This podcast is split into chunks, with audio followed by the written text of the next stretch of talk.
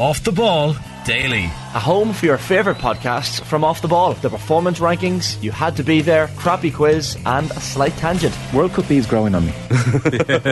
As a name. Subscribe to the Off the Ball Daily podcast feed right now. OTB AM with Gillette Labs. Get the ultimate shave or your money back. Neon Night Edition available now. Uh, we're turning to the league finals, and I'm delighted to say Maurice Brosnan of the Irish Examiner is with us to talk to us. Uh, really, we're going to focus on the Division 1 and 2 finals at the moment. Um, let's start with the Dubs and Derry.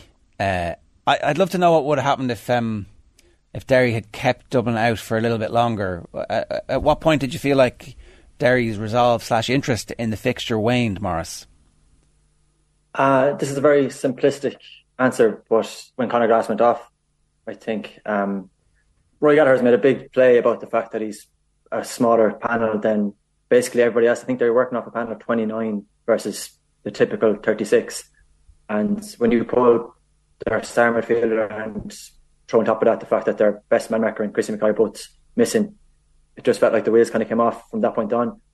So, Jerry, I know there's a lot of talk maybe about the Derry structure and the way they were carved open. I just think it's you, pull two key players, they don't have the depth to cover for that. So suddenly James McCarthy was saying lovely he could track Brendan Rogers over every inch of the ground and he did a great job on him. Uh, there was no real good matchup for Fenton and Dublin just from that point on they tore him to shreds.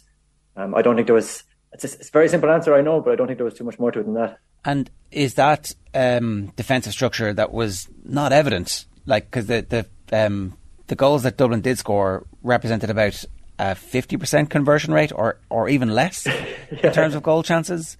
So was that just Derry being vanilla because they don't want Fermanagh or whoever else later on in the year to see? I, I just I, I can't understand how Derry go from being really good in in Derry against Dublin to uh, having themselves carved open so much, unless it's down to the Dubs and you know a few long balls in, and also Con being Con again. So there's there's two parts to my answer to that. I think the first thing is that sometimes I, I find it curious. People point to defensive structure for in a situation like that, or even you know, you look at the. I know we're going to talk about the Division One game in a second, but the amount of goal chances Galway coughed up, and some people might point to Conor Loftus, for example, their centre back, and so oftentimes I think when you watch it back, the damage is, is happening further out the field. It's it's an untracked runner. It's you know John Maher for Galway, for example, and maybe he nobody would have expected him to get as much uh, leeway as he did, but his probing runs, nobody's able to track him, and suddenly then it's kind of like a domino effect, you know, from that point on. And that's what I thought that happened in the, the Dublin game as well. You, these runners punching from deep. Now, I did think, I don't say this too often, Jerry. I, I thought Dessie was very interesting after the game that when he's talking about the amount of work they've done on goals, and especially when when you take this in the context of the goal chance that they did not take against Upton Derry when Kieran Kilkenny looks across, or we don't know if he saw um, it was a cost on the back post, wasn't it? But he decides to fist over for whatever reason. I don't think that's going to happen again for Dublin this year. To the extent where at times I thought they were actually overplaying it at the weekend, and they some of the chances they didn't take, Newcombes in particular, you would wonder about. But the fact that they were so determined to carve out goal chances was a fairly ominous warning. I think to anybody else who's going to come up against them this year that they uh, they put that right. Will there be a psychology, Maurice? Like, there's a distinct possibility that Derry and Dublin will meet again at some point down the line in the championship this year, like in some form like will will yesterday have a bearing? Do you think it, there's going to be a little bit of a scar given how many goals they conceded? That just isn't a Derry thing to do, or do you think Rory Gallagher will take a lot from yesterday and say, "Well, Jesus, it was a one-off. We'll learn from it." Yeah, it's funny you say that, Shane. I, I don't know if it's a psychological damage in terms of playing against Dublin versus playing in Croke Park. It was mm. an often a criticism that I wasn't necessarily sure about. That will this system hold up in Croke Park? And they've been carved open for goals whether you like it or not, the last two times they played there, Galway did it to them in a very similar fashion. It has to be said, you know, this quick break out.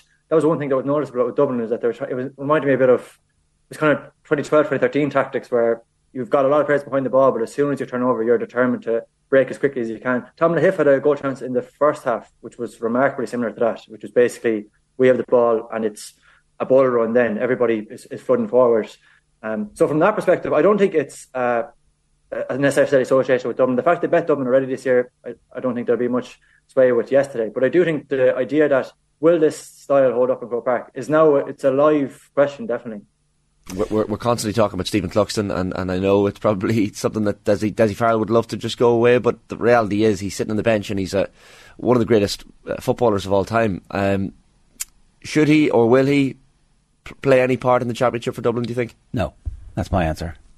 Go on. I agree with you, Jerry. Yeah, I, I, I how, how, what's the, how can you look at what David Hanlon has done? To my mind, the standout goalkeeper across both divisions. So is he just year. in for his lead, for his leadership or He's in because they have in an the injury group? crisis. This is, I think, this is. I think everybody's making far too much of this. They have an injury crisis. Evan Comerford, who was their first choice last year, isn't going to be available until later in the championship, is what Dessie said on Dubs TV last week.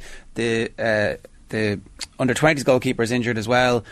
This guy is available to them. I, I think that's all it is, right?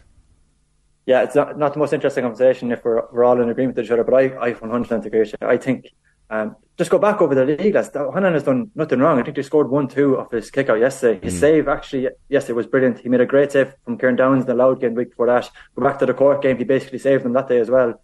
Um, he's done everything that has been asked of him. There's no, there's no way you could point to something in his performance. If he's dropped for Cluxton come the championship, I think it sends a, a really bad message, to be honest. Um, so I, I, I agree with you. I think it's it's fit in fit in for a void. Comerford did very well last year. We weren't sure if O'Hanlon was able to deputise for him. It turns out he can. Uh, let let him at it. I think if Comerford was fit, they wouldn't have made the, the SOS call.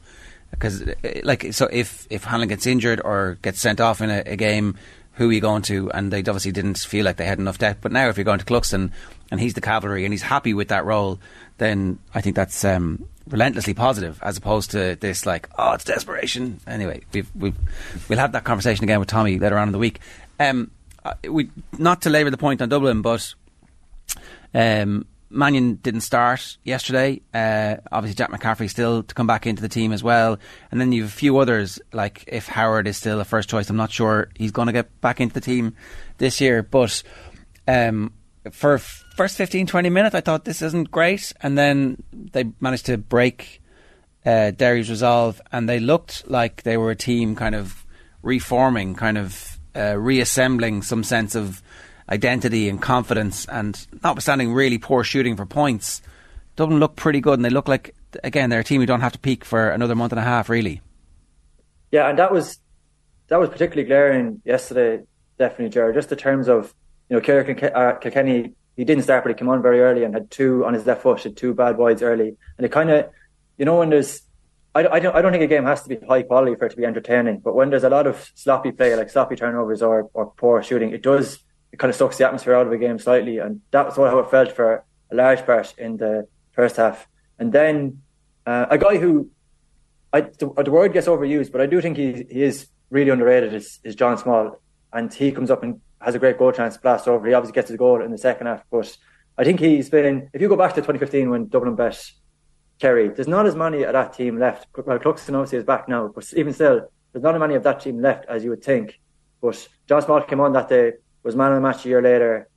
Uh, you know, he, he's he's ultra consistent. I would say you could point to nearly every other player and say they've had loads. I'm not saying he's the best player by any stretch, but the level he brings every single week, he brings it consistently. And he did it again yesterday. He was man of the match. Um, and he, I think that that moment when he burst forward and creates the goal chance was kind of the first chance you saw. Oh, they've they've actually opened Derry up here. There was there was a chance on there, and then Lahiff has his chance, and then the goal comes, and then you're thinking, uh, okay, Derry really need to come back into this. And when you see Glass go down and holding his hamstring, Yeah. the second you saw that, you're thinking, wow, this is the tide has turned here. One last point to make on Dublin is that uh, this year, the level of fitness that they have at the end of the league and the players who are fit, they're much further along than they have been in the last number of years. But there's no significant doubts about a huge number of players to come back or whether or not they're going to be fit. Now, obviously, uh, they will get injuries as the season goes on, but James McCarthy is fully fit. Con O'Callaghan is fully fit. We haven't had that at the end of the league. John Small is fully fit at that. So maybe Paddy Small is, isn't around, but I, there's definitely a sense that they're in a much better, stronger position than they have been in previous years. And then you're layering in that if they were to play Kerry again under the same circumstances as last year, they'll have McCaffrey, they'll have Mannion, and they'll have Con O'Callaghan, which they didn't have. So I think the gap at the, the top is completely it's it's paper thin if there is a gap at all. Um, what about the, the uh, first division final? Then, obviously, in the aftermath of it, uh, Mayo happy and trying to celebrate, but not too much because they have a massive game next week. they have a huge game. Yeah, next week. I thought uh, Mayo. There's a lot of cause for optimism. The fact that amidst all the, the push for change and idea of a new style, that it, it, has kind of been a you know an evolution, not revolution. They didn't throw their baby out with the bathwater. So when a team drops off them, gives them up, the, concedes the kick out, and forces them to run the ball, they're not trying to force the ball and kick it in and concede loads of turnovers. That they're willing to go back to what works uh, or what has worked to a certain extent over the last couple of years if they need to. So suddenly, then you're looking at it and you think, okay, they can if they have the opportunity, they're still going to play a kicking game. But on the flip side, they haven't gone totally away from what they've been very, very good at for for long stretches of time. The, the moment for that to sum it up for me was their first point from play. Remarkably, their first point from play in the second half was in the 70th minute, and it was you know Jim O'Connor flying up the field, coming off the shoulder of McLaughlin, coming off his shoulder of Sam Callinan, and you're thinking, wow, this is this is a new Mayo, but it's still the same old Mayo as well. They still have the, the ability to do that. On the on the flip side, though, I do think uh, I thought Galway set a template for how teams are going to try and beat Mayo this year, and uh, I think that will be particularly frustrating. That I thought I actually thought they got their structure right, but execution let them down. So as mo- as well as the, the encouragement from Mayo, I think there will be a huge amount of frustration in Galway at the fact that it was 1981 the last time they won a league final, and that way it's going to go on now. When you look at when you looked at the program, the match program before the throw in, Maurice, you're looking at the Mayo full back line. You're thinking that's young, that's inexperienced, but but the likes of Jack Coyne and the likes of Sam Callinan, who you mentioned, really stood up, and Coyne in particular was was brilliant. That that's that must be so so encouraging for Kevin McStay. Yeah, um, I don't know how they keep doing it, Shane. You know, they they produce these incredibly athletic, uh, rampaging forward defenders like Callinan, who's in the same mold as a lot of what we've seen previously with Mayo. And then they also have a, an uncanny ability to find, you know, one great man marker. If it isn't Chris Barrett, they move on and get somebody else. To, Oisin Mullin became that for the last couple of years. And now suddenly they've got Jack Coyne, who just did not give give Finn any space to breathe yesterday. He was on top of him for the entire game. So that's that's really encouraging. I wouldn't pick. I, you know, I know Galway created a huge amount of goal chances. As I mentioned earlier, I think a lot of the damage was happening out further out the field. It was John Maher's goal chance is a classic example. It's a, a, guy who's running forward from deep and maybe not necessarily being tracked. Um, the one match we thought actually Mayo had a huge advantage, it turns out didn't pan out, which was in midfield, and Galway probably got on top there. But uh, in terms of defensively, Mayo are very strong there. What's new? And Galway, I guess, have the you mentioned the midfield battle, but Killian McDaid's not there. But when you look at the Galway panel, and it's certainly compared to three or four years ago, there's a lot more strength and depth. Like the players coming off the bench all of a sudden are making a real difference. Now, yesterday they struggled, but but overall, you would think there are shoots of positivity for Joyce as well. Yeah, and uh, it's a very unfair comparison because Galway have a huge amount more players, and you know three of their clubs were in junior, senior, intermediate uh, All Ireland semi-finals this year. But I was looking at Derry and saying, you know, you pulled their star midfielder and star defender out of the team, and then you flip it and you look at Galway, and they're without McDaid, and I know Silker Malloy aren't going to be back, but mm. it's very similar. The fact and Galway have just bit, developed a lovely bit of depth this year, kind of under the radar. I would have said uh, John Maher, for example. I, I, think that's just a remarkable story, and uh, amidst all the talk about Ian Burke and Peter Cooke being recalled, maybe it didn't get the attention it deserves. But like this is a guy, lads, in 2020, Mayo destroyed Galway in the in the league. I don't know if you remember that in Tuam during COVID, and John Maher made his debut that day, was taken off at half time. And I'd say there's a lot of people, if you talked to him around Galway, who thought we would, we would never see him again. And he doesn't get called into the Galway squad for 2021 or 2022, but has a brilliant year with his club. John O'Mahony took over Salthill Knocknacarra and he logged a, a, brilliant year. Told John O'Mahony, uh, by all accounts, at the very start of the year that he was hoping to log a great campaign and then get back in with Galway. Did it. He said we weren't sure if we were going to see much of him. He was an unused sub against Mayo the first game of the league this year. Uh, came on against Donegal, was really good, was excellent against Tyrone, and now kicked two points against Kerry last week and was probably the best midfielder in Croke Park in the Division One final yesterday. Um, so that that rise is remarkable. I don't know how they managed to accelerate the growth that they did, but he's a huge find for them because if you go back to the Ireland final last year, I thought Conroy kind of ran out of legs and they didn't really seem to have a, a replacement field option now. And now that's just one of, of many positions they suddenly have depth in it's uh, it's come to a boil nicely. Like it's unfortunate that we have the provincials to uh, waste our time for the next five or six weeks. It, yeah, it is. I, I think there still is a, an element of intrigue. I have to say, like, just you will still get a, the Mayo Ross Roscommon game will still keep you entertained. Armagh, even if they do get over Antrim, you're suddenly looking ahead to watching Cavan at the weekend, and that could be a a very tantalising game. And the great thing about those games, I, at least I think anyway, Jer, is I think all those teams are going gung ho to to win a provincial title. I don't I don't think there will be any shadow boxing there. So you're looking at Leinster and Munster, and it's probably hard to get too excited about a lot of what we're going to see there. But there still is still is enough to kind of get your fix if you need it. Oh yeah, we well, we do need our fix. Uh, I'm being mildly facetious about the there being like obviously that Roscommon game now. Roscommon are delighted, I'd say, that Mayo came through that and that there will be just that little bit of oh we we've done something and um, they'll be absolutely ready to puncture it uh, next week. But to, to, the point about Galway, right? Like um, I, I do think Pádraig Joyce deserves a lot of credit for his ability to change and learn. And the you know he, he's a different character now from the one who came in and announced boldly that oh I'm here to win All Ireland and we're going to do it the old school traditional Galway way. He's a much more uh, nuanced and polished and uh, humble and therefore better manager than um, than he was when he arrived. I think it's fair to say. I agree with you. Yeah, and yes, there was a perfect example of that. Um, you know, I, I, don't think if you had said that Galway were going to concede, kickouts, drop off. It was just classic, you know, yeah, yesterday, wasn't it? You know, once they get to the 45, they of really hit hard and honest. And if it wasn't for some um, maybe questionable frees, like they limited Mayo to four points in play yesterday.